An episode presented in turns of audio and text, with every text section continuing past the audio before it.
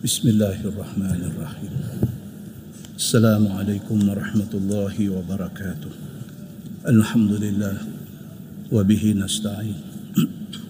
أشهد أن لا إله إلا الله وحده لا شريك له. وأشهد أن محمدا عبده ورسوله. ونصلي ونسلم على هذا النبي الكريم. سيد المرسلين.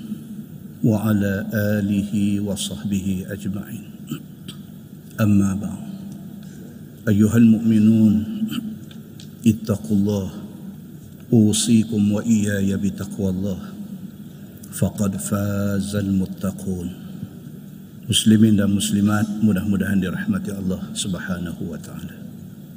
Di dalam sebuah hadis An Jabir رضي الله عنه قال بسم الله الرحمن الرحيم. السلام عليكم ورحمة الله وبركاته. الحمد لله وبه نستعين. أشهد أن لا إله إلا الله وحده لا شريك له وأشهد أن محمدا عبده ورسوله. ونصلي ونسلم على هذا النبي الكريم سيد المرسلين وعلى آله وصحبه أجمعين أما بعد أيها المؤمنون اتقوا الله أوصيكم وإياي بتقوى الله فقد فاز المتقون Muslimin dan muslimat mudah-mudahan dirahmati Allah Subhanahu wa taala. Di dalam sebuah hadis An Jabir radhiyallahu anhu qala لما مر رسول الله صلى الله عليه وسلم بالحجر. قال لا تسألوا الآيات. وقد سألها قوم صالح. فكانت ترد من هذا الفج. وتصدر من هذا الفج. فعطوا عن أمر ربهم فعقروها. فكانت تشرب ماءهم يوما ويشربون لبنها يوما فعقروها فأخذتهم صيحة أحمد الله عز وجل من تحت أديم السماء منهم إلا رجلا واحدا. كان في حرم الله عز وجل. قيل من هو يا رسول الله؟ قال هو أبو الرغال. فلما خرج من الحرم أصابه ما أصاب قومه أو كما قال حديث صحيح رواية إمام أحمد daripada Jabir radhiyallahu an. Kata dia pada satu hari Nabi sallallahu alaihi wasallam dalam perjalanan nak ke Tabuk. Tuan-tuan daripada Madinah nak pergi ke Tabuk lebih kurang 778 km hari ini. 778 km. Dan perjalanan Nabi sallallahu alaihi wasallam nak pergi ke Tabuk, Nabi singgah di satu tempat yang bernama Al-Hijr. Al-Hijr hari ini ialah Madain Saleh. Okay. Tempat Nabi Allah Saleh alaihi salam dan kaum dia kaum Samud. Saya nanti cerita. Bila sampai sahaja di Al-Hijr ataupun di Madain Saleh dia terletak lebih kurang tengah-tengah. Antara Madinah nak pergi ke Tabuk dia lebih kurang tengah-tengah. Lebih kurang 400 km daripada Madinah. Bila sampai sahaja di Al-Hijr di tempat kaum Samud kaum Nabi Allah Saleh alaihi salam dibinasakan oleh Allah Subhanahu wa taala. Bila sampai di situ Nabi sallallahu alaihi wasallam bersabda Nabi kata la tasalul ayat Nabi kata aku nak pesan dekat hampa semua jangan cuba untuk minta kepada Allah Subhanahu wa taala supaya Allah tunjukkan bukti-bukti baru nak percaya Allah. Orang kita ni kadang-kadang nak percaya satu-satu benda nak nak bukti, nak minta itu, nak minta ini. Macam mana berlaku kepada umat-umat nabi-nabi dulu? Nak percaya kata Nabi Nuh alaihi salam itu nabi, minta Nabi Nuh bagi bukti percaya kepada Nabi Allah Hud alaihi salam kata Nabi minta Nabi Hud bagi bukti. Kita tidak boleh macam tu. Kita dengan Allah Subhanahu wa taala kita cuma kena sami'na wa ata'na. Kami dengar kami taat. Full stop. Kita tidak boleh itu ini dengan Tuhan. Tak boleh. Umat nabi-nabi dulu macam tu bila diminta depa suruh beriman dengan Allah Subhanahu wa taala, depa minta itu, depa minta ini, depa letak syarat macam-macam. Apabila Nabi sallallahu alaihi wasallam pimpin pasukan nak pergi ke Tabuk. Nabi singgah dekat Al-Hijr, tempat kaum Nabi Allah Saleh alaihi salam, tempat kaum Samud dibinasakan. Sampai di situ Nabi sallallahu alaihi wasallam bersabda Nabi kata la tasalul ayat. Nabi kata aku nak pesan dekat hampa jangan ada di kalangan hampa ni siapa-siapa yang duk minta macam-macam bukti untuk nak beriman kepada Allah. Waqad sa'alaha qaum salih. Nabi kata kaum Nabi Allah Saleh alaihi salam dulu minta dekat Nabi Saleh فكانت ترد من هذا الفج وتصدر من هذا الفج Nabi sallallahu alaihi wasallam kata kaum Nabi Saleh, kaum Samud dulu minta macam-macam benda nak dijadikan bukti kata Nabi Saleh itu nabi. Maka Allah layan, Allah hantar mai satu unta mukjizat. Allah hantar mai satu unta mukjizat yang unta ini lain daripada unta-unta yang depa pernah tengok. Nabi sallallahu alaihi wasallam kata, "Fa kanat taridu min hadzal faj." Aku nak abang dekat hampa unta Nabi Saleh keluar mai daripada sini, Nabi tunjuk. Dan dia keluar balik kot tu, Nabi tunjuk. Walhal Nabi sallallahu alaihi wasallam tidak ada pada zaman Nabi Allah Saleh alaihi salam. Tapi Allah Subhanahu wa taala bagi dekat nabi satu tanda seperti mana dalam peristiwa Isra dan Mi'raj bila Nabi balik daripada Isra dan Mi'raj bila Nabi cerita kata semalam aku dibawa sampai ke Baitul Maqdis kemudian aku dibawa naik sampai ke Sidratil Muntaha. Orang yang biasa pi ke Baitul Maqdis kata dekat Nabi Muhammad wahai Muhammad kalau betul hang dah sampai ke Baitul Maqdis hang cerita dekat aku yang kata Baitul Maqdis tu macam mana Allah Subhanahu wa taala buka dekat Nabi bagi Nabi nampak balik. Dan Nabi cerita satu, dua, tiga, ternyata apa yang Nabi sallallahu alaihi wasallam habaq tu begitulah sebenarnya. Demikian hal apabila Nabi sampai dekat Al-Hijr, dekat Madain Saleh, tempat kaum Samud dibinasakan. Nabi kata, kaum Samud umat Nabi Saleh minta macam-macam kepada Nabi Saleh untuk buktikan Nabi Saleh itu Nabi.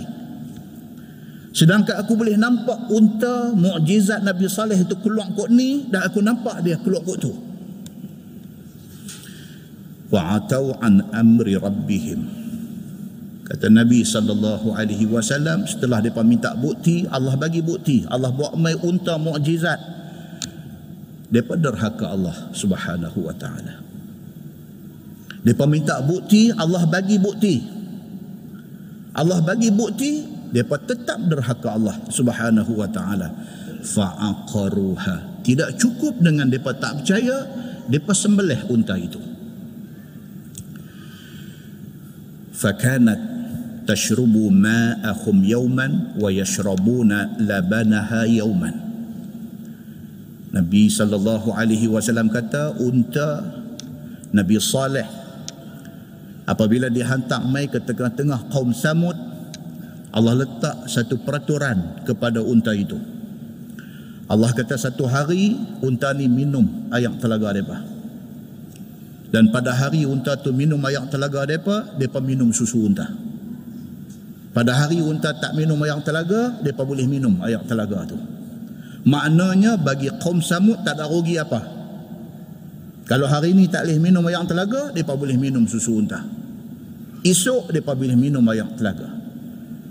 Dan mukjizat dia depa ambil lah susu unta tu banyak mana pun susu tidak kering. Fa aqaruha fa akhadhathum sayha. Depa tak peduli walaupun bukti sudah ada depan mata depa mengingkari bukti itu depa sembelih unta itu أحمد الله عز وجل من تحت أديم السماء minhum. Allah subhanahu wa ta'ala hancurkan semua kaum samud. Illa rajulan wahidah. Melainkan seorang. Pada saat dihancurkan kaum samud, dia ni seorang tak kenal kana fi haramillahi azza wa jal. Kerana pada masa itu dia tak ada di situ. Dia tak ada di al-hijr itu di perkampungan itu. Dia tak ada dia ada di Mekah. Oleh kerana dia ada di Mekah maka dia selamat. Pada hari azab turun orang semua mati. Dia seorang selamat. Pasal apa? Pasal dia tak ada di tempat tu. Dia ada di Mekah dan Allah Subhanahu wa taala menghormati kemuliaan Makkah. Maka dia tidak dikenakan azab pada hari orang lain kena azab. Bila Nabi sallallahu alaihi wasallam kata macam tu sahabat tanya Nabi qila man huwa ya Rasulullah? Sahabat kata siapa dia yang seorang tu ya Rasulullah? Yang dia seorang terlepas daripada bala ni siapa dia ni قال النبي صلى الله عليه وسلم هو أبو الرغال Nabi tahu sedangkan kejadian itu pada zaman Nabi Allah Saleh alaihi salam. Tuan-tuan, Nabi Saleh ni bila dia ni? Sebelum Nabi Ibrahim. Nabi Saleh alaihi salam dia sebelum Nabi Ibrahim. Ulama hadis bincang hadis ni. Makkah dijadikan tanah haram atas sebab doa Nabi Allah Ibrahim alaihi salam. Sedangkan Nabi Saleh dia sebelum Nabi Ibrahim. Pasal apa? Sebelum Nabi Ibrahim doakan Makkah dijadikan tanah haram, Allah sudah bagi kemuliaan kepada bumi Makkah sehingga kan Abu Rigal yang pada masa itu ada di Makkah, Allah hold dulu azab dekat dia kerana menghormati bumi Makkah. Maka sebahagian ulama hadis kata kerana kemuliaan bumi Makkah itu dulu daripada Nabi Ibrahim alaihi salam lagi. Muslimin dan muslimat yang dirahmati Allah sekalian. Bila sahabat tanya siapa dia? Seorang daripada kaum Samud yang selamat daripada bala ni, Nabi kata dia ialah Abu Rigal. Dia ada dua sebutan. Ada satu sebutan kata Abu Rugal. Begitu falamma kharaja minal haram. Nabi kata jangan ingat dia selamat. Dia keluar aja daripada tanah haram Makkah. Dia langkah-langkah keluar saja ke tanah halal. Asabahu ma asaba qaumah. Dia kena macam kaum dia kena. Dia selamat bukan kerana dia tu. Tuhan nak bagi selamat. Dia selamat kerana Allah melihat kemuliaan bumi Makkah dia step kaki keluar saja daripada sempadan tanah haram terus dia kena. Sama macam yang kena kaum samud semua. Dikenakan gempa dan dia mati di situ juga. Muslimin dan muslimat yang dirahmati Allah sekalian. Kaum samud ni siapa? Mereka kaum Nabi Saleh. Asal mereka di selatan semenanjung tanah haram So kita duk cerita Madain Saleh ni utara. kita sampai di Jeddah Jeddah masuk Mekah naik ke atas sikit. Mekah pergi Madinah naik atas lagi. Madinah nak pergi ke Tabuk. Tabuk pun dah dekat nak sempadan Jordan dah. Makna jadi duk nak pergi ke utara. Di antara Madinah dengan Tabuk tengah-tengah itulah Madain Saleh. Tengah-tengah tu dah Al-Hijr. Mereka ni kaum Samud ni asal bukan di utara. Asal mereka di selatan semenanjung Tanah Arab mereka migrate mereka berhijrah mereka pindah mereka pergi duduk di Al-Hijr akhirnya kaum Samud ini menetap di situ di Al-Hijr yang hari ini orang panggil Madain Saleh hebat kaum Samud ini yang kata kaum Nabi Allah Saleh alaihi salam ni hebat. Hebat dia apa dia? Depa ni boleh tebuk bukit batu pejai. Depa boleh tebuk, depa boleh pahat, depa boleh buat rumah kediaman mewah dalam bukit tu. Tuan-tuan, bukit di negeri Arab ni cukup kerah. Cukup kerah. Tapi yang kata kaum Samud ni, mereka ada kemahiran, mereka ada kepakaran, mereka boleh tebuk, mereka boleh rebuk bukit pejai ni dan akhirnya jadi satu kediaman mewah mereka dalam tu. Dan sampai hari ini, arkeologi ini ada di Madain Saleh. Hari ini kau tuan-tuan rajin buka internet, tu tengok dalam Facebook, travel agent yang duk bawa orang pergi Mekah Madinah hari ini depa masukkan benda ni. Depa masukkan lawatan ke Madain Saleh. Nabi tengok kesan peninggalan kaum Nabi Allah Saleh alaihi salam. Dan nak tengok tu yang kata bukit yang ditebuk dan dijadikan rumah tu sampai hari ini benda tu ada. Sama macam yang kita tengok di Petra, Jordan. Lebih kurang sama. Begitu. Dan istimewa yang kata kaum Samud ini. Quran sebut tentang Samud 26 kali. Yang kata kaum Samud ni Allah mention sama ada nama Samud ataupun kisah Samud. Campur nama Samud dengan kisah mereka ni 26 kali Allah repeat mereka di dalam Al-Quran. Tapi tuan-tuan, manusia apabila dia rasa dia hebat, Ha, ini penyakit. Manusia apabila dia rasa dia hebat. Manusia apabila dia rasa dia pandai. Manusia apabila dia rasa dia berilmu tinggi. Manusia apabila dia rasa dia segak. Manusia apabila dia rasa dia intelektual. Manusia apabila dia rasa dia ni super. Manusia mudah jadi angkuh. Benar ini daripada dulu.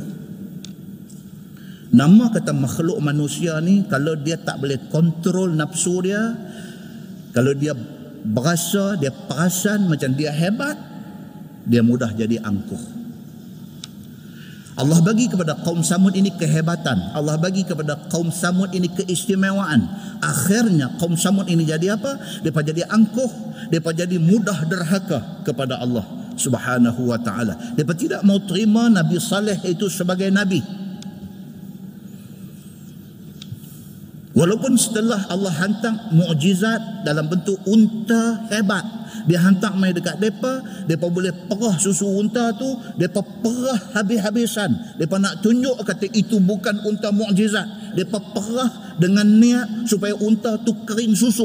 Namun Allah Subhanahu wa taala tidak jadikan apa yang depa mau. Unta itu tetap unta mukjizat.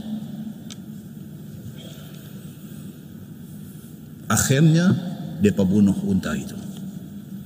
Inilah manusia apabila dia perasan, apabila dia rasa dia hebat, dia tidak nampak kebenaran. Muslimin dan muslimat yang dirahmati Allah sekalian.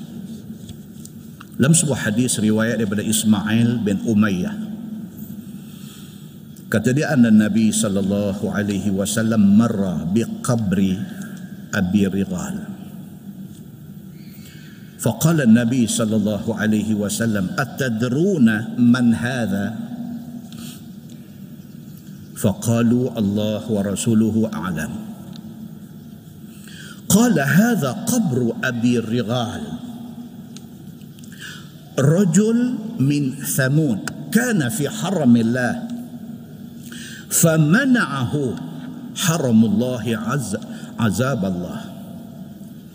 falamma kharaja asabahu man asaba qaumah fadufina ha huna wa dufina ma'ahu ghusnun min zahab فنزل القوم فابتدروه بأسيافهم فبحثوا عنه فاستخرجوا الغصن أو كما قال حديث روايات ابن كثير di dalam tafsirnya tafsir Ibnu Kathir daripada Ismail bin Umayyah dia ni daripada kalangan tabi'in. Dia bukan sahabat Nabi. Itu sebab sebahagian ulama hadis kata hadis ini hadis mursal. Kerana sanad dia terputus tidak sampai ke sahabat tidak sampai kepada Nabi. Dia hanya cerita daripada tabi'in. Kata Ismail bin Umayyah dia ni wafat tahun 144 Hijrah. Kendian dah pasti dia tabi'in kata dia pada satu hari Nabi sallallahu alaihi wasallam jalan di Al-Hijr. Nabi lintas satu kubur. Nabi lintas satu kubur. Faqala Nabi kata Atadruna man hadha Nabi kata hampa tahu tak kubur siapa ni Ni kita duk bypass satu kubur Kita duk lintas satu kubur. Hampa tahu tak? Siapa Siapa tuan punya kubur ni? Kubur siapa ni? Faqalu Allah wa rasuluhu a'lam. Sahabat-sahabat kata kami tak tahu. Allah dan Rasul sahaja yang tahu. Qala nabi sallallahu alaihi wasallam hadha qabru abi rigal nabi kata di sinilah kubur satu orang yang bernama Abu Rigal nabi kata entah ini nabi ini yang kata nabi sallallahu alaihi wasallam Allah sentiasa hantar malaikat mai bagi tahu benda yang orang tak tahu. Nabi kita hampa tahu tak kubur siapa ni? Dia kata kami tak tahu. Allah dan Rasul sahaja yang tahu. Nabi kata inilah kubur Abu Rigal. Nabi kata. Rajul min Samud. Nabi kata dia ni keturunan Samud. Keturunan kaum Nabi Saleh alaihi salam. Kana fi haramillah Nabi kata dia ni masa kaum Samud ditimpakan bala dia tak ada di sini. Dia tak ada di Al-Hijr ini. Dia doa ada di Al-Haram di Makkah. Famana'ahu maka Allah menghalang dia daripada kena azab azab yang menimpa kaum Samud dia tak kena. Sedangkan dia salah seorang daripada kepala masam yang duk lawan Nabi Allah Saleh alaihi salam. Geng dia enam jahanam semua kena. Dia tak kena lagi. Allah tegah dia daripada kena azab atas alasan dia duk ada di Al-Haram dia duk ada di Mekah. Maka Allah hold dulu. Tangguh sat dulu azab daripada kena dia falamma kharaja bila dia keluar sahaja daripada tanah haram asabahu ma asaba qaumah. Dia kena azab yang menimpa kaum dia. Sama macam depa kena dia kena. Fadufina ha huna. Dia ditanam di sini. Dalam syarah hadis ni kata di sini maksudnya bukan di al-hijr di tempat dia mati tak jauh daripada tempat dia mati. Dia ditanam di situ wadufina ma'ahu ghusnun min zahab ha yang ni. Nabi kata semasa mayat dia ditanam ditanam bersama dengan dia satu rantin kayu yang dia duk buat tungkat dia bila berjalan. Husnun ni maksud satu rantin. Daripada pokok tu dia keluar mayat itu husnun. Dia ni selalu kalau berjalan dia duk bawa rantin kayu tu duk buat tungkat. Dan rantin tu rantin tu rantin min zahab dibuat daripada emas nampak macam rantin kayu tapi dibuat daripada emas kata. Ditanam dia bersama dengan tu dengan rantin yang diperbuat daripada emas ni. Fanazal alqaum fabtadaruhu bi asyafihim.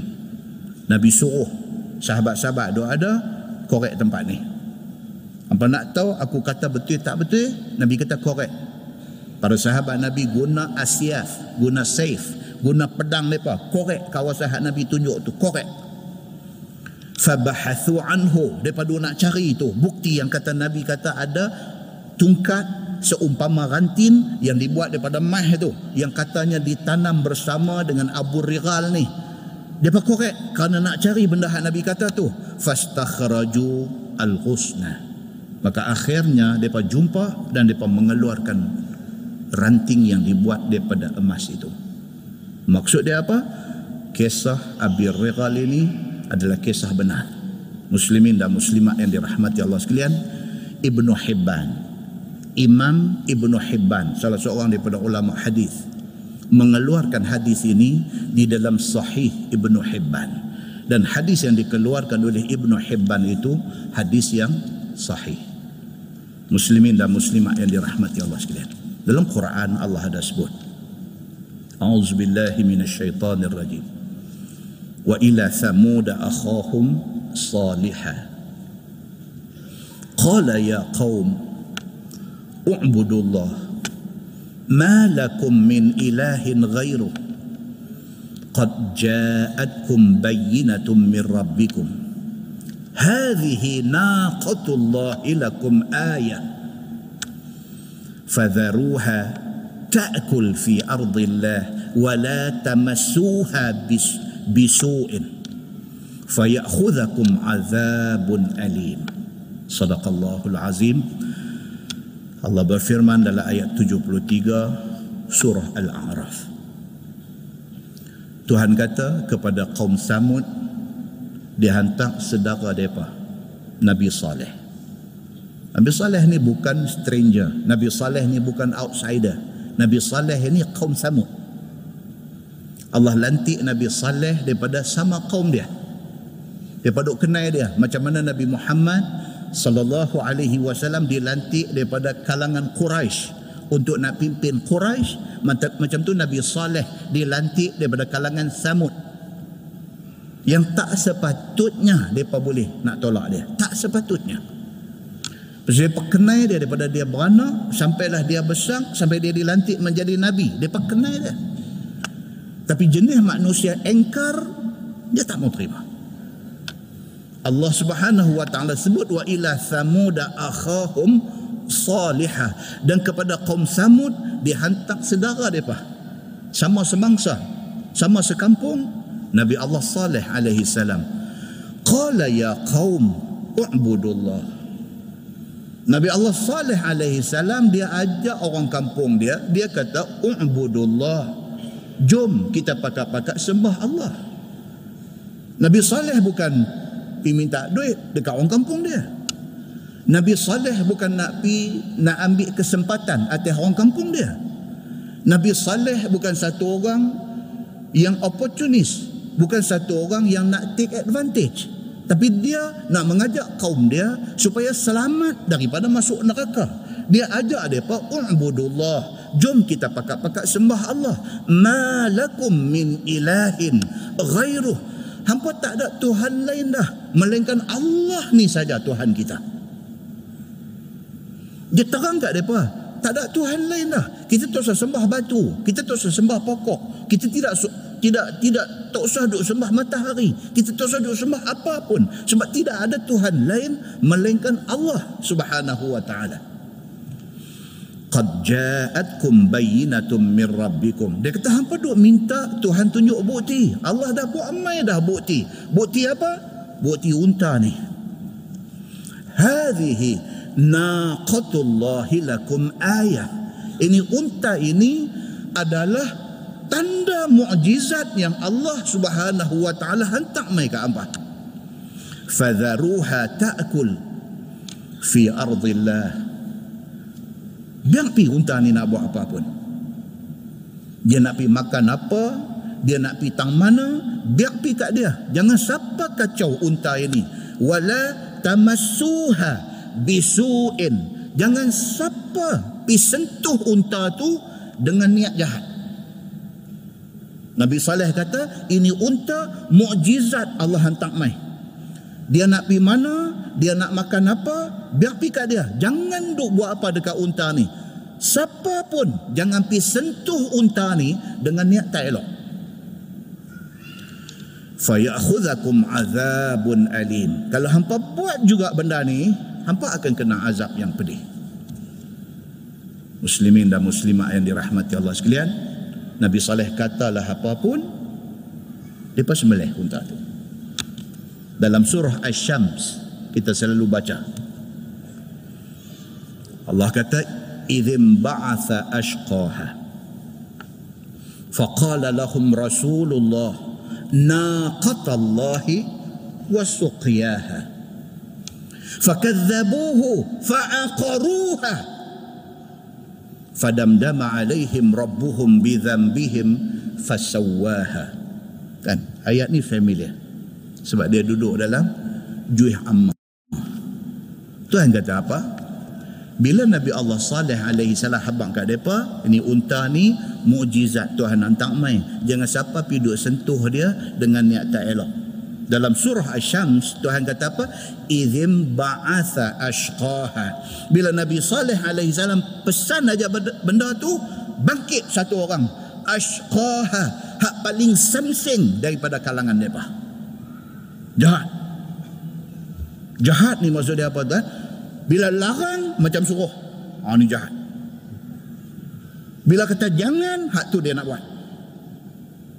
Daripada kalangan kaum Samud ini, hak paling jahat ni. Bila Nabi Allah Saleh alaihi salam kata, ini unta mukjizat Allah, jangan siapa pergi buat tak elok kat dia. Cepuih bangkit dia ni. Allah sebut benda ni dalam Quran, bangkit ashqaha hak paling samsing, hak paling jahat daripada kalangan kaum Samud. Bangkit berdiri. Faqala lahum Rasulullah naqatallahi wa suqiyaha. Bila bangkit berdiri, Nabi Saleh kata dekat dia, Naqatallah. Nabi Saleh kata ini unta Allah punya. Dia kata. Hang jangan challenge. Ini bukan unta aku. Aku pesan dekat hampa jangan buat tak ketahuan dekat unta ni. Ini bukan unta aku. Dia kata, ini naqatallah. Ini unta Allah punya. Wasuqiyaha. Biar pergi dia. Dia nak pergi minum air di telaga tu. Jangan kacau dia. Fakadzabuhu. Dia pedustakan Nabi Saleh alaihi salam. Fa'aqaruha. Dia pesemelih unta tu. Nabi Saleh kata jangan sentuh dengan niat jahat. Mereka kata Saleh bukan kata sentuh. Kami nak semelih. Oh jahat. Cukup punya jahat. Fadam dama alaihim rabbuhum bidhambihim fasawaha. Maka Allah subhanahu wa ta'ala binasakan mereka. Dan Allah jadikan mereka ni sawaha. Flat di atas bumi.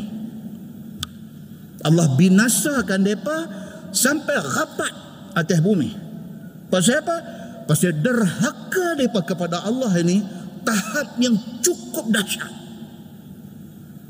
Manusia ni tuan-tuan dia ada sombong, dia ada takabur, dia ada inat. Itu kategori orang-orang yang duk challenge Tuhan ni. Sombong, sombong. Kita semua tahu. Takabur, besar diri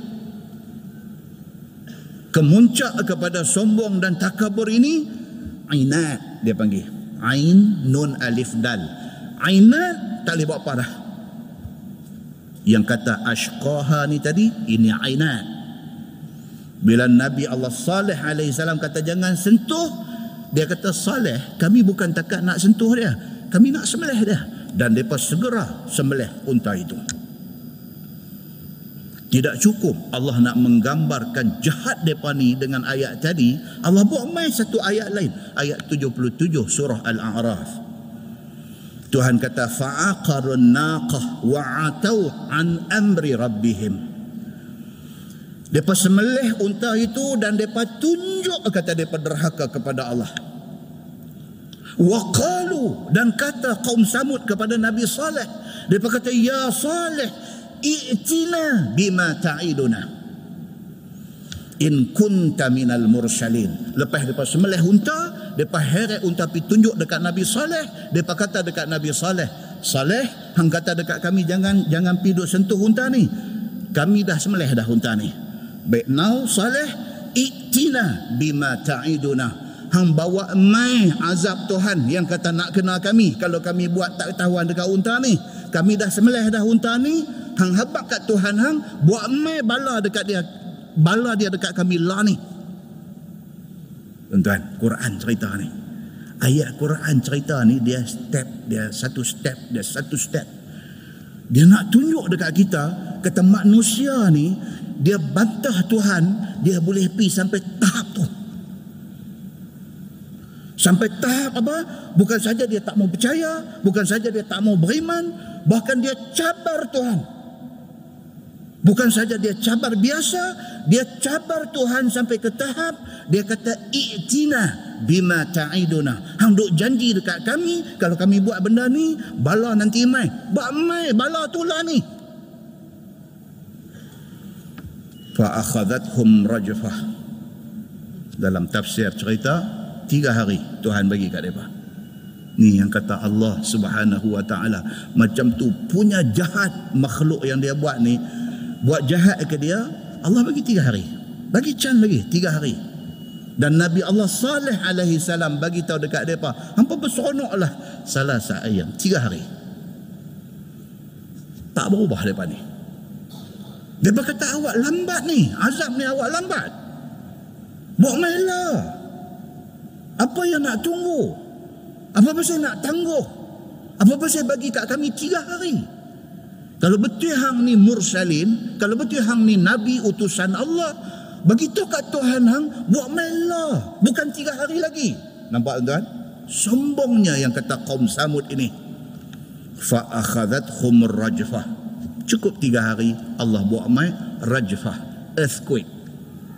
Allah buat mai satu gempa bumi yang cukup dahsyat fa asbahu fi darihim jasimin awal-awal pagi jadilah depa ni mayat-mayat yang bergelempangan. Muslimin dan muslimat yang dirahmati Allah sekalian. Demikianlah yang dikatakan manusia. Derhaka kepada Allah sampai tahap tu. Sampai ke tahap tu. Dalam sebuah hadis. Riwayat daripada Ibni Umar radhiyallahu anhumah kata dia anna Rasulullah sallallahu alaihi wasallam lamma nazala al-hijr fi ghazwati tabuk an la yashrabu min bi'riha ولا يستقوا منها. فقالوا قد عجلنا منها فقد عجلنا منها واستقينا. فأمرهم أن يطرحوا ذلك العجين ويحرقوا ذلك الماء. wa yurwa an Sabrah bin Ma'bad anna Nabi sallallahu alaihi wasallam amara bi ilqa'it ta'am atau kama qala hadis sahih riwayat Al-Bukhari daripada Abdullah bin Umar bin Al-Khattab radhiyallahu anhumah. Dia kata Nabi sallallahu alaihi wasallam dalam perjalanan nak pergi perang Tabuk Nabi singgah dekat Al-Hijr tempat Madain Saleh tempat kaum Samud dibinasakan. Bila sampai aja amarahum alla yashrabu min bi'riha. Bila sampai aja Nabi terus bagi arahan kepada pasukan Nabi ni. Nabi kata tolong jangan ada siapa pi minum air telaga ini. Nabi kata, tu ada satu telaga, jangan ada siapa pi minum air telaga tu. Wala yastaqu minha, jangan ada siapa pi ambil air telaga tu. Bukan kata minum tak boleh, pi cedok ambil pun jangan, Nabi kata. Faqalu qad ajanna minha. Sahabat-sahabat Nabi kata apa? Depa sampai awal tadi ni sampai-sampai depa dah cedok dah. Depa dah guna yang tu uli tepung untuk nak buat roti makan. Kami dah pun guna yang tu untuk uli buat roti. Wastaqaina dan kami dah pun cedok ambil simpan dalam bekas ayam kami. Fa amarahum an yatrahu dhalikal ajin. Nabi kata tepung yang hampa dah uli guna ayam telaga tu buang. Nabi kata buang Nabi kata wa yuhariqu dhalikal ma ayak dah yang apa dah cedok simpan dalam bekas nak buat ration perjalanan nabi kata cerok buang pasal apa? Pasal itu ayak telaga kaum samud. Depa adalah kaum yang dibinasakan oleh Allah Subhanahu wa taala dan derhaka depa sangat dahsyat. Maka ayak telaga depa pun jangan minum nabi kata. Entah nampak dah hadis ni nak beritahu kat kita betapa bencinya Allah dan Nabi kepada orang yang derhaka Allah dan derhaka Nabi. Bencinya Allah ni sampai apa? Sampai ayak telaga mereka pun jangan minum. Sampai kalau dah ambil dah pun suruh cerok buang. Kalau dah guna dah ayak tu buat uli tepung pun buang dengan tepung-tepung tu sekali. Dan diriwayatkan dalam satu riwayat lain daripada Sabrah bin Ma'bad dia kata anna nabiy sallallahu alaihi wasallam amara bi ilqa'it ta'am bahkan nabi sallallahu alaihi wasallam kata siapa yang dah guna ayam tu masuk dalam mulut usahakan supaya muntah keluar. Jangan biarkan ayam tu ada di dalam perut hamba. Hadis itu hadis sahih riwayat al-bukhari. Muslimin dan muslimat yang dirahmati Allah sekalian kesimpulannya satu jangan cari pasai dengan Allah dan dengan Nabi. Kita dah baca ayat Quran, hadis, tengok macam mana kaum Samud yang derhaka Allah dan mengakibatkan mereka dibinasakan oleh Allah sehingga kampung laman mereka pun, ayam telaga pun tak boleh minum. Jangan cari pasai dengan Allah subhanahu wa ta'ala. Maksud jangan cari pasal dengan Allah dengan Nabi ni apa dia? Jangan hina Al-Quran dan hadis Nabi sallallahu alaihi wasallam. Itu maksud dia. Very simple. Dalam masyarakat kita hari ini macam mana pun bila orang buat main kat kita abang ini Quran kata dan ini tafsir ayat ni macam ni. Apa yang Quran kata apa yang tafsir tu kata kita ada duk buat. Benda tu salah.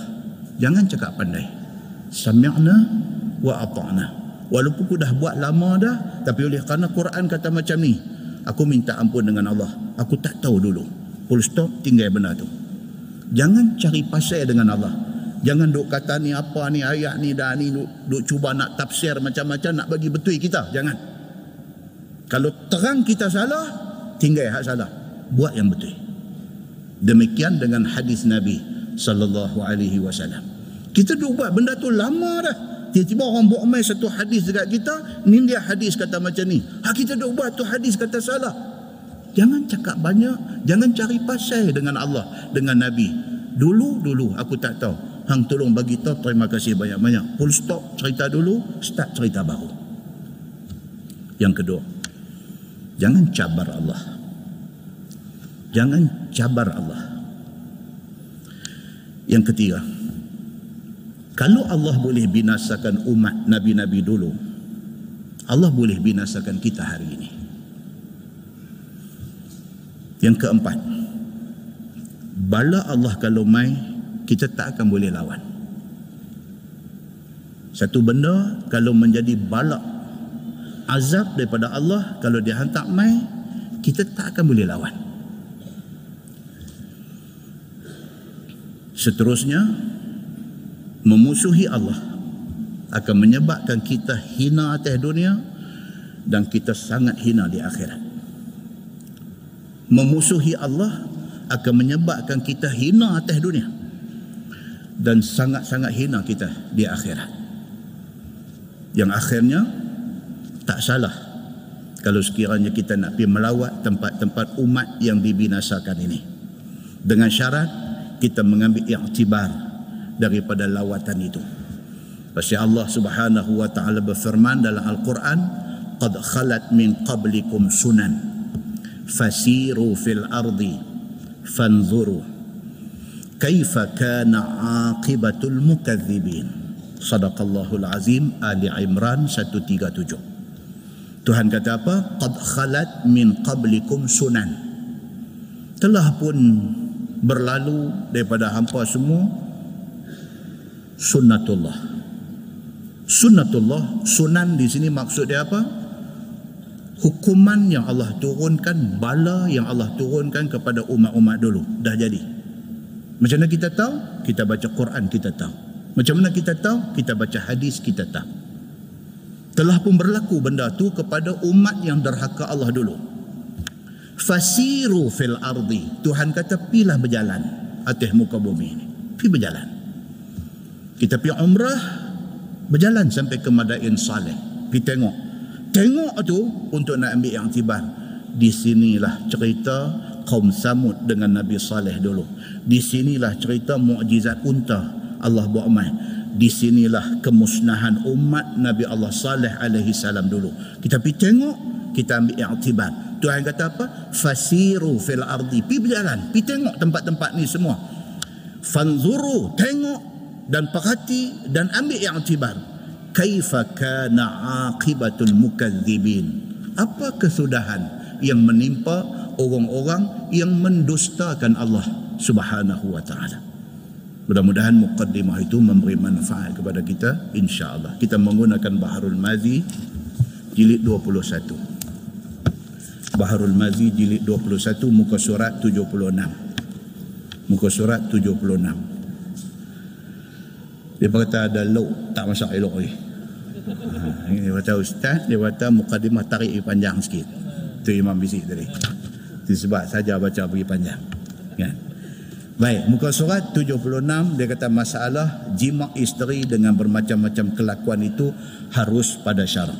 Bulan lepas saya kata saya saja, saya saja dekat tuan-tuan saya kata patut tak patut saya baca benda ni. Tuan-tuan, teks saya beritahu patut tak patut baca. Pakat teks berjabu dan saya dapati ada dua geng. Yang teks masuk ni ada dua geng. Satu geng veteran dia panggil. Geng veteran ni boleh kata semua sama senada. Dia kata tak payah baca aku benda tu. Dia kata benda common. Untuk tu nampak? Satu grup lagi duk teks masuk ni geng nakai. Geng nakai ni geng muda sikit dia kata apa? Dia hantar teks tu kira nampak macam serius macam tu. Tapi saya tahu dia pun nakai lepas tulis dia kata uh, ustaz kena baca sebab yang nipu ilmu. Ha. dan sebenarnya tajuk ni tak ada apa-apa pun. Saya gempak saja lebih. So saya baca. Saya baca. Tajuk ni bagus satu hadis yang kita boleh tengok dari banyak angle. Bukan kita nak tengok dari angle tu saja, tapi kita nak tengok satu angle lain yang saya kata kena baca. Baik, cuba kita tengok. Dia kata jima isteri ini boleh macam-macam cara. Maka jima isteri itu macam-macam kelakuan seperti daripada depan, daripada belakang, daripada tepi, kiri kanan, telentang, terterak, ni semua macam-macam. Dia kata boleh maka semuanya itu diharuskan oleh syarak. Asalkan jangan menyimpang jima itu ke lain daripada faraj. Okay that's it. Clear? Okay baik. Bermula dalil yang menunjukkan harus jima isteri dengan macam-macam kelakuan itu ialah ayat Quran. Tak kita baca dah itu. Bermula hadisnya dikeluarkan oleh Imam At-Tirmizi. Ada satu lagi hadis dia bawa mai. Yang ni yang menarik. Tonton dengan alih dia kata an ibn Abbas radhiyallahu anhu qal jaa Umar ila Nabi sallallahu alaihi wasallam faqala ya Rasulullah halaktu ini ini bagus. Dia kata apa? Diriwayatkan daripada satu sahabat Nabi sallallahu alaihi wasallam lagi sepupu Nabi iaitu Abdullah bin Abbas radhiyallahu anhuma Ibnu Abbas ni sepupu sepupu Nabi dia anak Abbas Nabi anak Abdullah. Abbas dengan Abdullah dua beradik. Nabi dengan dia jadi first cousin. Sepupu. Pupu betul. Katanya telah mai Sayyidina Umar bin Al-Khattab radhiyallahu anhu kepada Nabi sallallahu alaihi wasallam. Kerana nak mengadukan hal yang telah berlaku ke atas dirinya. Umar ni. Tuan-tuan sahabat yang kedua besar di tepi Nabi. Selepas daripada Abu Bakar As-Siddiq radhiyallahu an. Lepas Abu Bakar, Umar.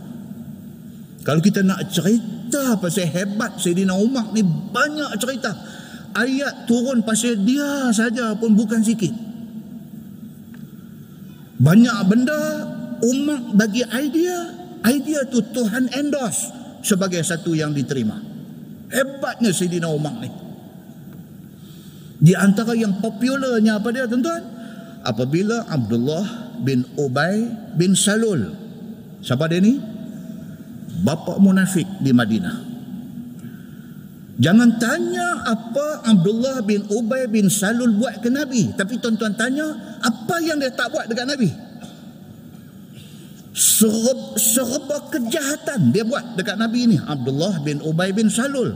Dia tak mengaku kata dia kafir. Dia kata dia Islam. Tapi dalam masa yang sama, pepat di luar, runcin di dalam. Nabi tak tahu kan Abdullah bin Ubay bin Salul ni macam tu? Nabi tahu. Tapi yang kata Nabi sallallahu alaihi wasallam ni satu orang manusia yang dia kira last sekali baru dia nak fikir nak doa apa tak elok ke apa ke.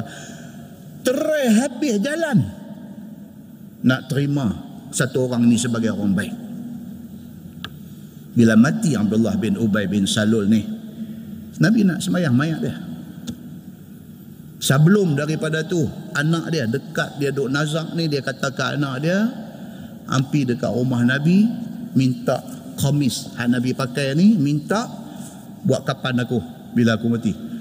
Selama umur hidup dia Nabi lah orang yang dia paling benci di atas muka bumi. Tiba-tiba dekat nak mati dia jubah Nabi. Dia minta nak buat kapan dia? Tengok yang kata manusia ni Nabi bagi. Nabi bagi. Yang kata Nabi ni apa yang Abdullah bin Ubay bin Salul tak buat kat dia? Nabi bagi baju buat kapan Abdullah bin Ubay bin Salul Nabi nak pergi semayang pula mayat dia. Umar bin Al-Khattab radhiyallahu an tahan dia kata ya Rasulullah tuan tahu tak ni siapa ni? Nabi kata aku tahu Nabi kata apa? Kalau sekiranya aku kena minta dekat Tuhan 70 kali baru Tuhan nak ampun dia, aku akan minta. Nabi kata. Masya Allah tuan-tuan. Macam ni punya manusia kita nak jadikan musuh kita. Macam ni punya manusia hadis dia kita nak jadi penentang utama. Macam ni punya manusia kasih dia kepada kita tak ada nilai harga dia tak boleh beli kasih dia tiba-tiba macam ni punya manusia kita nak menentang dia Nabi nak semayangkan juga mayang dia. Umar kata jangan. Nabi kata kalau aku kena minta dekat Allah sab'ina marrah 70 kali baru Allah nak ampun dia, aku akan minta 70 kali. Nabi SAW nak semayang juga dan dia semayang turun ayat. Allah tegur Nabi. Allah kata next time jangan lagi orang macam ni. Jangan kamu semayang mayat dia. Ayat tu turun muafakah dengan pendirian Umar bin Al-Khattab radhiyallahu an. Ni hadis ni nak cerita Sayyidina Umar. Maka hal yang telah berlaku kat atas Sayyidina Umar itu menjadikan dia bimbang hati pada perasaan Umar sudah jatuh dia dalam satu perkara yang salah di sisi Allah. Umar ni satu hari dia sudah buat satu benda. Dia rasa macam benda dia buat tu salah. Dia rasa macam dia ni guilty sangat. Dia rasa macam dia ni berdosa sangat dengan Allah. Bila sampai dia kepada Nabi sallallahu alaihi wasallam, maka ia pun berkata, "Ya Rasulullah, binasa saya. Ni yang kata sahabat Nabi ni. Dia buat satu benda yang kemudiannya dia fikir-fikir macam salah benda dia buat ni. Dia rasa macam dia berdosa sangat dengan Allah. Dia bicari Nabi. Yang ni yang saya kata satu, satu angle kita nak tengok. Kita adakah jenis macam tu? Bila kita buat satu benda, kita rasa macam, eh, betul tak betul benda ni ni? Dari segi agama, ish aku, ada kita ingat macam tu? Ataupun kita ni membujuk lalu, melentang patah.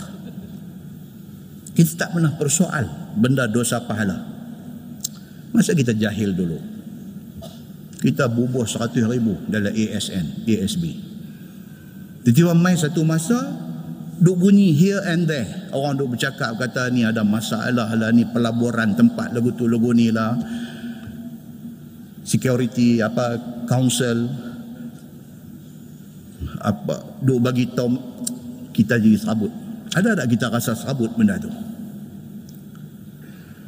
Tengok balik, eh, seratus ribu buah ni dah jadi tiga ratus ni. Lah, aku tak tahu ni kalau salah ni pak tanggung, aku tak tahu. Ha, tiga ratus aku tanggung. Hari ni, dulu dulu lain. Dulu orang buka labur kita ada banyak mana kita kerja masuk.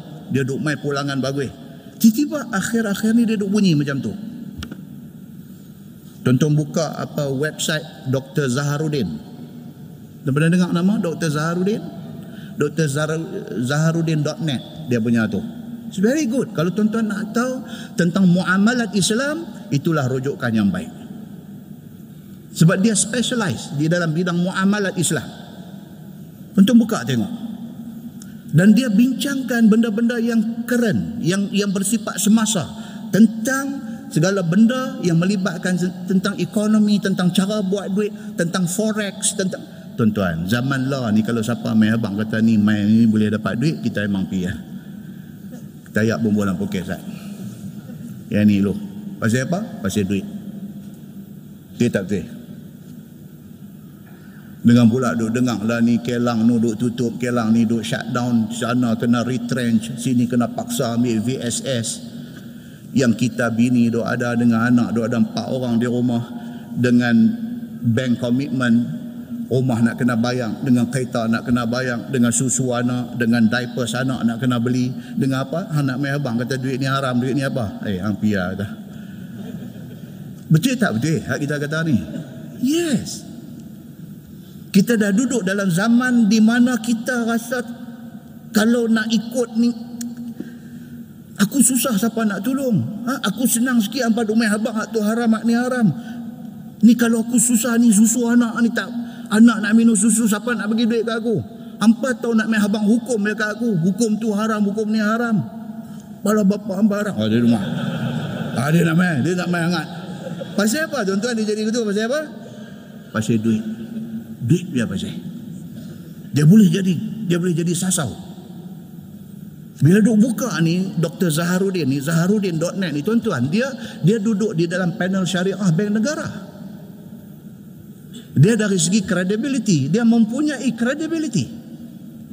Dr. Zaharuddin ni, dia ni, tuan-tuan sendiri carilah, dia ni siapa? Tuan-tuan, kalau dia ni cikai, tahu cikai? Kalau dia ni cikai punya kaki, bank negara tak ambil dia untuk duduk dalam panel syariah. Berapa banyak bank yang dia doa ada di dalam panel syariah dan dia bukan duduk makan duit buta. Dia very outspoken. Dia akan voice out benda-benda ni. Dia akan cakap dalam mesyuarat. Dr. Zaharuddin ni satu orang yang cukup bagus. Kita pergi baca-baca-baca dia duduk main. Dia duduk main ketak dada. Alamak dia ni duduk abang kata ini pula. Dia duduk cara sebut tu alamak. Alamak dia kata eh, apa main haram pula kata. Silap itu kalau belanja habis bang dulu berutar haram tak apa eh? Tuan-tuan, dengan duit ni tuan-tuan, janganlah, jangan buat cerita. Cakap cengih macam mana pun mai tang duit lembek. Sarban punya duk kepai bagus macam mana pun mai tang duit dia tongkai, dia tongkai, tongkai, tongkai jatuh tebu. Muslimin dan muslimat yang dirahmati Allah sekalian. Berapa ramai orang yang nak duit tapi nak jaga soal hukum hakam. Alright, balik kepada Sayyidina Umar bin Al-Khattab radhiyallahu anhu. Dia manusia jenis macam ni. Dia sudah buat satu benda, lepas tu dia rasa guilty, dia rasa bersalah. Tak senang tidur dia. Dia pergi cari Nabi sallallahu alaihi wasallam. Bila sampai depan Nabi dia kata apa? Dia kata sudahlah hamba binasa ya Rasulullah. Habislah saya, saya jahanamlah saya. Dia kata. Yakni sudahlah hamba jatuh dalam perkara yang membinasakan dia kata ya Rasulullah saya sudah buat satu benda kira habislah saya dia kata dengan sebab dosa perbuatan hamba itu ni benda yang saya buat ni saya yakin benda ni berdosa salah okey qala hawaltu wah rahli al-lailah dia habang dekat nabi dia kata hawaltu rahli al-lailah kata Nabi sallallahu alaihi wasallam tanya dia dulu. Nabi kata, "Wa ma ahlakak?"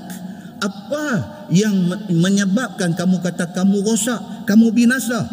Wahai Umar. Qala kata dia, "Hawaltu rahlil lailah." Dia kata, "Telah hamba palingkan dan hamba pusingkan kenderaan hamba ya Rasulullah." Tu. Untuk itu aja kak. Dia sebut rahli rihal rahli ini maksud apa kenderaan dia kata bila saya saya sudah buat satu dosa besar Nabi kata apa benda buat apa dia kata saya ni sudah pusing kereta saya weh cakap tu saya dah kali saya dah pusing kenderaan saya kereta saya yang ni isteri hamba telah hamba terbalikkan dia dan hamba jimak akan farajnya tapi daripada belakang umang ni dia sudah buat macam tu. Tak terang dia pekat duk senyum semua dah. Itu kata faham. Jadi tak terang. Maka apabila sudah habis, dia kata dah selesai dah apa semua, terfikir hamba akan pekerjaan yang demikian itu salah.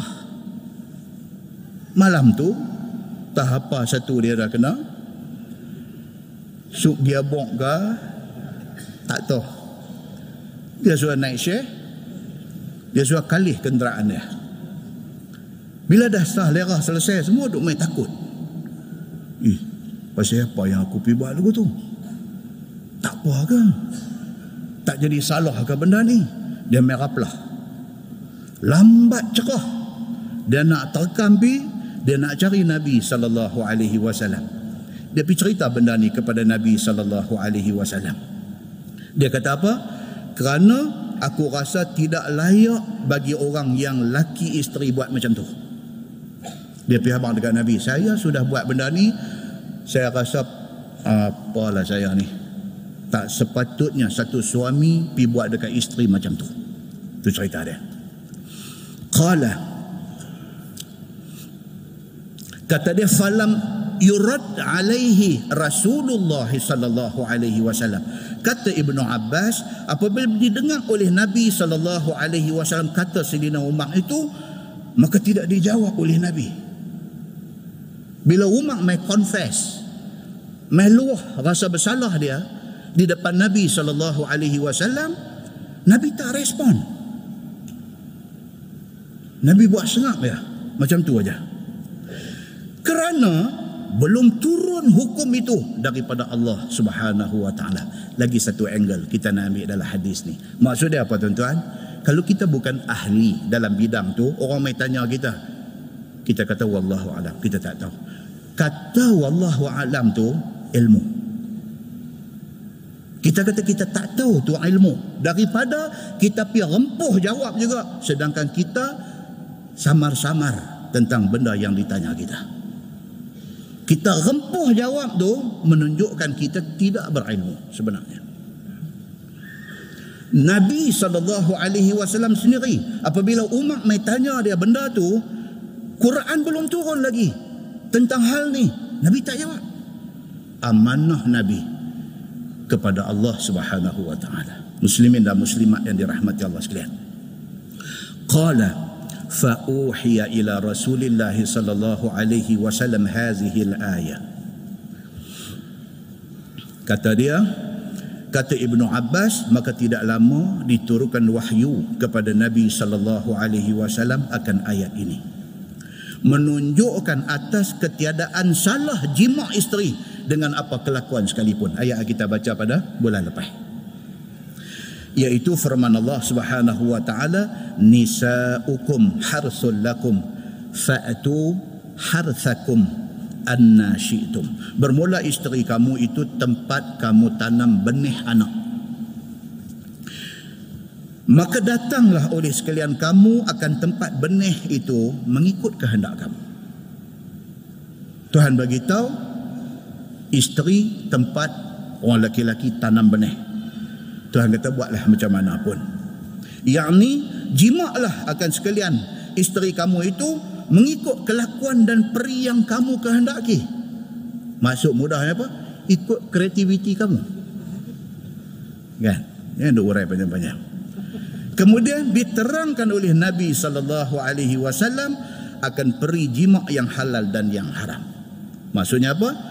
Sabda Nabi sallallahu alaihi wasallam, "Aqbil wa adbir wattaqi wattaqid dubur wal haidah." Nabi bagi satu guideline. Nabi kata, hadapkan dia kepadamu ataupun belakangkan dia. Buatlah macam mana pun. Buatlah sesuka hati kamu. Janji jima pada faraj. Nabi kata, dan takut olehmu jima pada dubur dan pada ketika isteri kamu haid. Ini dua saja jaga. Yakni jangan sekali-kali kamu kamu gasak dia tulis di sini ya Allahu akbar. Kasak betul Syekh Idris Marbawi ni. Okay. Ni siapa ada kitab tengok saya betul tak betul saya baca. Dia kata yakni jangan sekali-kali kamu gasak jubur isteri. Oh, kasar ni ayat ni. Astagfirullahalazim. Maksudnya jangan pakai jalan belakang. Itu lembut sikit. Begitu. Dan jangan jima masa ia datang haid. Maka keduanya itu dimurkai Allah Subhanahu wa taala. That's it. Habis. Okey. Kata At-Tirmizi ini hadis hasan lagi gharib. Baik. Kemudian dia kata menahan perempuan daripada kahwin. Habis dah tajuk yang ketak dada sebahagian golongan veteran ni habis dah. Dia main tajuk lain dah. Dia kata apa? menahan perempuan daripada kahwin. Apa hukum dia? Okey. Ketahuilah perempuan yang tidak diberi kahwin ada macam-macam perihal. Yang kata tahan perempuan tak beri kahwin ni macam-macam macam-macam cara dia kata macam-macam hal. Setengahnya perempuan sudah kahwin kemudian ditalak oleh suami. Ini kes yang pertama. Perempuan ni kahwin dah, lepas tu bercerai. Sehingga habis iddahnya, tidak juga suaminya rojok. Okey, dia kahwin, dia cerai.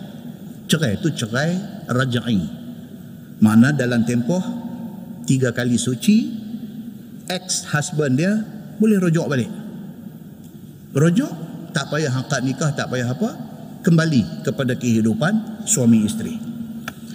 Tapi Tok Lebay ni, suami yang ceraikan dia ni, tak rojok dia. Sehinggalah habis iddah. Kemudian tiba-tiba cinta semula. Orang Melayu kata apa? Gila talak. Masa nak bercerai itu tak ada yang elok. Tak ada yang elok. Suara pun dengar nak marah. Tu masa nak nak berlaku perceraian. Dengar suara pun naik angin sampai pucuk rambut ni. Tak boleh. Bila dah bercerai, bila dah gila talak. Dia teringat kain batik dia yang tertinggal selai dalam laci dalam lemari tu buka tengok yang mata mambu eh. Misai kasar lah. Misai dunia secekak dia datang ni. Tapi dengan tengok kain batik yang mata mambu ni leceh. Orang tak tahu dalam rumah dia aja kelak cengih tapi dalam rumah dia gitu contoh. Apa jadi dia kata? Kemudian cinta semula keduanya dan mau kahwin balik. Dua-dua ni. Bukan laki-laki saja perempuan pun sama. Masa duduk sekali tak ada nampak elok, semua nampak tak elok. Tapi bila dah berlaku cerai, bila dah sampai habis iddah, dah tak boleh nak rojok dah, dia jadi berkenan balik. WhatsApp duk jalan balik pula. Duk jalan balik, duk tanya apa abang, tanya sepatah tu. Sana pun jawab biasa. Nak start tu, nak start. Lepas tu lajak sikit. Makan apa malam ni? Eh, hey, sana pun jawab tak lu makan. Boleh. Tapi jawab. Tapi jawab pasal apa nu? Sudut hati. Bukan dalam hati. Sudut. Sudut hati nu duk ada lagi. Dia halau keluar tu tak keluar habis. Duk ada penyuruh hati tu duk ada lagi. Mula. Lepas tu makin duk kasang. WhatsApp ni makin duk kasang. Tak teringat kat kita kan? Hei, hei, tanya tu kan? Sana pun jawab. Hmm, orang sana pun tak ingat kita nak ingat siapa. Hei. Dia tahu yang macam tu. Nampak tak? Ini lebih kurang dia cerita macam tu. Okey. Maka dia kata ditahannya perasaan mereka itu. Yakni tidak diberi oleh saudara perempuan itu. Ha, bila dah damai hati nak berkenan balik lagu nak menikah balik dan sebagainya tidak diberi oleh saudara perempuan itu pak dia ataupun tok wan dia hak jadi wali kepada perempuan ni ataupun abang dia no Adik perempuan main abang dia kata abang Saya ingat nak menikah balik lah dengan dia tua itu. Abang ni dengar, dengar telinga terpacak naik ke kanan. Dia sabar. Dia tak, dengar hari tu, lelaki tu. Hanya dia sebut dah nama dia depan aku. Ini kes yang pertama ni yang dia nak abang kat kita ni. Kes yang pertama. Abang ni, wali ni kata apa? Hampir cari siapa main satu negro mana pun main aku boleh terima. Tapi dia ni aku tak boleh terima. Agak-agak tuan-tuan contoh ni ada jadi tak dalam masyarakat? Ada tuan-tuan, ada. Tuan-tuan pergi pejabat kadi, pergi jumpa ni segala naib-naib kadi kita usap-usuk kita ni naib kadi pala betul pergi tanya cerita macam ni tak ada dengar. Tak ada dengar. Ini saya bertengkuk meduk teriak depan mereka ni cukup ramai. Muslimin dan muslimat yang dirahmati Allah sekalian. Itu pun dia kata kalau bukan saudara pun bapa perempuan itu Sekali-kali tak boleh terima untuk balik berkahwin dengan suami yang dahulu itu. Dan setengahnya perempuan itu telah ditalak oleh suaminya sehingga hampir iddahnya. Yang ni kes yang kedua. Kes yang pertama tadi menikah, cerai. Cerai sampai habis tempoh iddah rajai. Mana kata kalau nak menikah balik kena start balik, kena redo balik, kena pi minang, kena apa, kena menikah, sampin pun kena penaik balik, apa tengkolok-tengkolok semua kerih-kerih nak kena duk perasak malah jemaah balik, mana buat balik. Itu kes yang pertama, bapa abang tak setuju. Kes yang kedua. Kes yang kedua dia kata Perempuan itu telah ditalak oleh suaminya sehingga ha, sehingga hampir iddahnya habis. Maksudnya ada ada lagi tempoh rojok? Ada lagi, tapi dah dekat nak habis dah. Maka dirojok oleh suaminya. Ni. Syekh jahat ni. Dia cerai bini dia, talak satu. Aidah rajai tiga kali suci. Dekat nak habis tempoh Aidah tu, dia pergi rojok balik. Okey. Supaya jangan isteri dia kahwin lain. Nampak? Jahat tak jahat? Jahat. Dia pergi rojok balik isteri dia bukan rojok nak baik balik jadi laki bini tak. Dia pergi menikah balik dia dia pergi rojok balik dengan isteri dia tapi dia tak buat apa. Dia tak buat apa. Dia ambil balik bini jadi bini dia lepas tu dia cerai balik. Talak satu lagi. Lagi berapa bulan? lagi tiga kali suci pula. Dah berapa dah? Enam kali suci dah perempuan ni. Tak boleh nak menikah dengan hero lain. Hero lain tak boleh masuk. Pasal hero lama ni dia buat naya dia buat tahanan kat dia. Ini juga termasuk di dalam menahan perempuan daripada berkahwin. Ni dia nak abang. Situasi yang kedua kemudian diazabnya isterinya kemudian ditalaknya balik Sebelum bercerai hak pertama dulu Dia tabuh bini dia ni Ikut hak mana naik dulu naik tangan, naik siku, naik lutut, dia terajang dengan kaki dia, gedebung-gedebam dan sebagainya, bercerai. Bila bercerai dekat nak habis tempoh aidah rajai, dia pergi rojok balik. Dia ayat, tahu ayat. Dia ayat balik perempuan ni, perempuan ni pun kena ayat tu, kira okey balik apa semua, dia rojok balik. Lepas dia rojok, dia bagi backhand pula. Dia kata dulu, hang tak kena ikan backhand, nak ambil backhand pula sekali. Pang kena. Terguling pergi balik sana. Macam ni punya laki ada. Rasa-rasa tentu ada tak? Ada. Bini dulu kata abang ni, abang rojok saya ni betul-betul bukan ikhlas apa. Ikhlas, ikhlas, mai dia bagi sebiji lagi. Han nak cari ikhlas di mana dalam dunia ni? Dia kata. Han nak cari mana orang ikhlas dalam dunia ni? Hei, han nak cari mana? Hei, hey, pang lagi sekali. Tuan-tuan. Bini ni rasa silap dah aku pergi rojok. Pergi tuan-tuan. Dia buat tahanan abang sebulan dua, dia cerai pula. Tarik lagi tiga kali suci. Saja dia nak buat tahanan, dia nak buat naya kat perempuan ni. Sehinggalah hampir dekat dengan aidahnya, dia rojok balik. Pasal dia ada berapa kali? Tiga kali talak dah ada. Dia dah buat dua kali, dia ada satu lagi. Dia ayat balik pula. Yang kata orang perempuan ni tuan-tuan, Ya Allah. Kalau saya cerita lebih-lebih apa balik sejadah mai lagi. Bukan semua tapi ramai macam ni. Sikit ayat aja terpedaya. Kesian kat depa ni. Itu sebab kata orang perempuan ni kaum yang lemah. Pasal apa? Pasal orang mudah pelemah. Ayat aja. Dia boleh percaya balik. Abang dia, kak dia, semua main doa abang kata hang fikir pergi habis-habis. Dia dah cerai dah hang dulu. Sebelum cerai pun hang berapa kali duk main rumah mak dengan biar mulut pecah. Lebam mati pipi. Hang duk kena tabuh dengan dia. Dia main pelemah hang sikit. Hang pergi terima dia balik hari tu ni. Hang tengok. Dia buat apa hang? Dia ni mana ada satu manusia kelas. Dia jawab balik kat abang dia, kat kak dia. Dia kata, hati manusia ni Allah boleh ubah. Dia, kata, dia cakap macam tu. Abang dia kata tak apa tak apa. Hang pun bukan budak bodoh. Sebut bodoh tu pun cara tu. Hang pun bukan budak bodoh. Dia kata. Hang pun mengaji tinggi. Hang pandai. Ikut suka hang.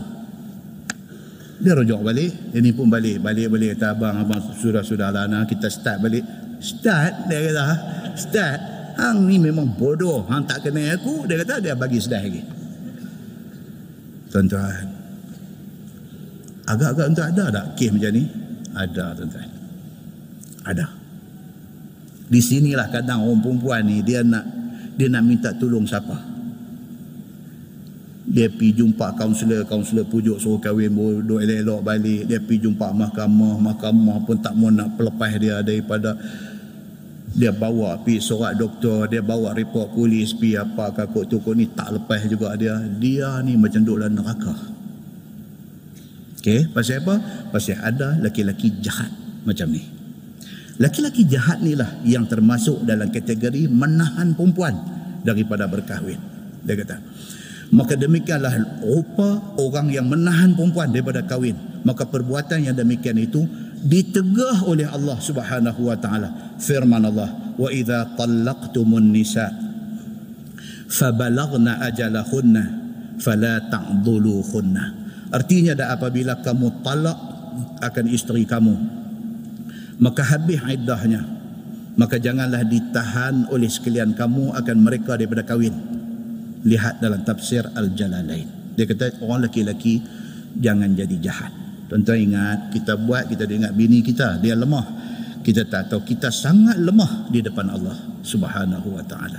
Tidak ada satu zalim yang manusia buat di atas dunia ni yang Allah tidak balas dia di hari akhirat esok. Sehingga kan yang Allah nak tunjuk kata adilnya Allah di hari akhirat ini Nabi kata apa? Kalau dua kambing Nabi tak buat contoh manusia Nabi buat contoh dua kambing Masa di atas dunia Satu kambing ada tanduk Satu kambing tak ada tanduk. Sudah bergaduh dua kambing ni. Kambing hak ada tanduk Tanduk. Kambing hak tak ada tanduk sakit kena tanduk ni Allah yang tahu. Dia balas balik dia tak ada tanduk. Kau ni geli saja. Tak sakit. Lagu macam sondoi lagu tu saja. Dia ni tanduk balik dengan dua tanduk dia sakit Allah yang mengetahui. Dia ni balas balik tak ada sakit apa. Pasal dia tak ada tanduk. Nabi kata apa di hari akhirat esok Allah akan tumbuhkan tanduk kepada kambing yang tidak ada tanduk ini supaya dia boleh tanduk balik kambing yang bertanduk ini yang tanduk dia masa di atas dunia dulu. Nabi buat benda ni dalam hadis dia. Nak beritahu kata apa? Allah Subhanahu wa taala Tuhan Maha Adil. Tidak ada manusia yang buat zalim kepada mana-mana manusia yang boleh terlepas daripada kena balasan di sisi Allah Subhanahu wa taala. Muslimin dan muslimat yang dirahmati Allah sekalian. Kemudian dia kata apa? menahan perempuan daripada berkahwin itu ada berlaku pada zaman Nabi sallallahu alaihi wasallam. Benda tadi bukan contoh lah ni. Zaman Nabi pun ada jadi. Ustaz, okey gitu bah. Cak macam duk bau. eh? Saya lagi lambat pula kan. Okey, dia kata ada berlaku pada zaman Nabi sallallahu alaihi wasallam kita baca bulan depan. Kita baca bulan depan insya-Allah. Kita nak tengok zaman Nabi sallallahu alaihi wasallam ada juga berlaku kes yang seumpama ini. Kes satu orang dia duk buat tahanan dekat bini dia dan bagaimana Nabi sallallahu alaihi wasallam menyelesaikan perkara ini. Nah, wallahu a'lam. Kita tangguh dengan tasbih kafarah dan surah Al-Asr. Subhanakallahumma wa bihamdika asyhadu an la ilaha illa anta astaghfiruka. Bismillahirrahmanirrahim. إلا الذين آمنوا وعملوا الصالحات وتواصوا بالحق وتواصوا اللهم صل على محمد في الأولين والآخرين وسلم ورضي الله تبارك وتعالى عن ساداتنا أصحاب سيدنا رسول الله أجمعين بسم الله الرحمن الرحيم الحمد لله رب العالمين حمدا يوافي نعمه ويكافئ مزيدا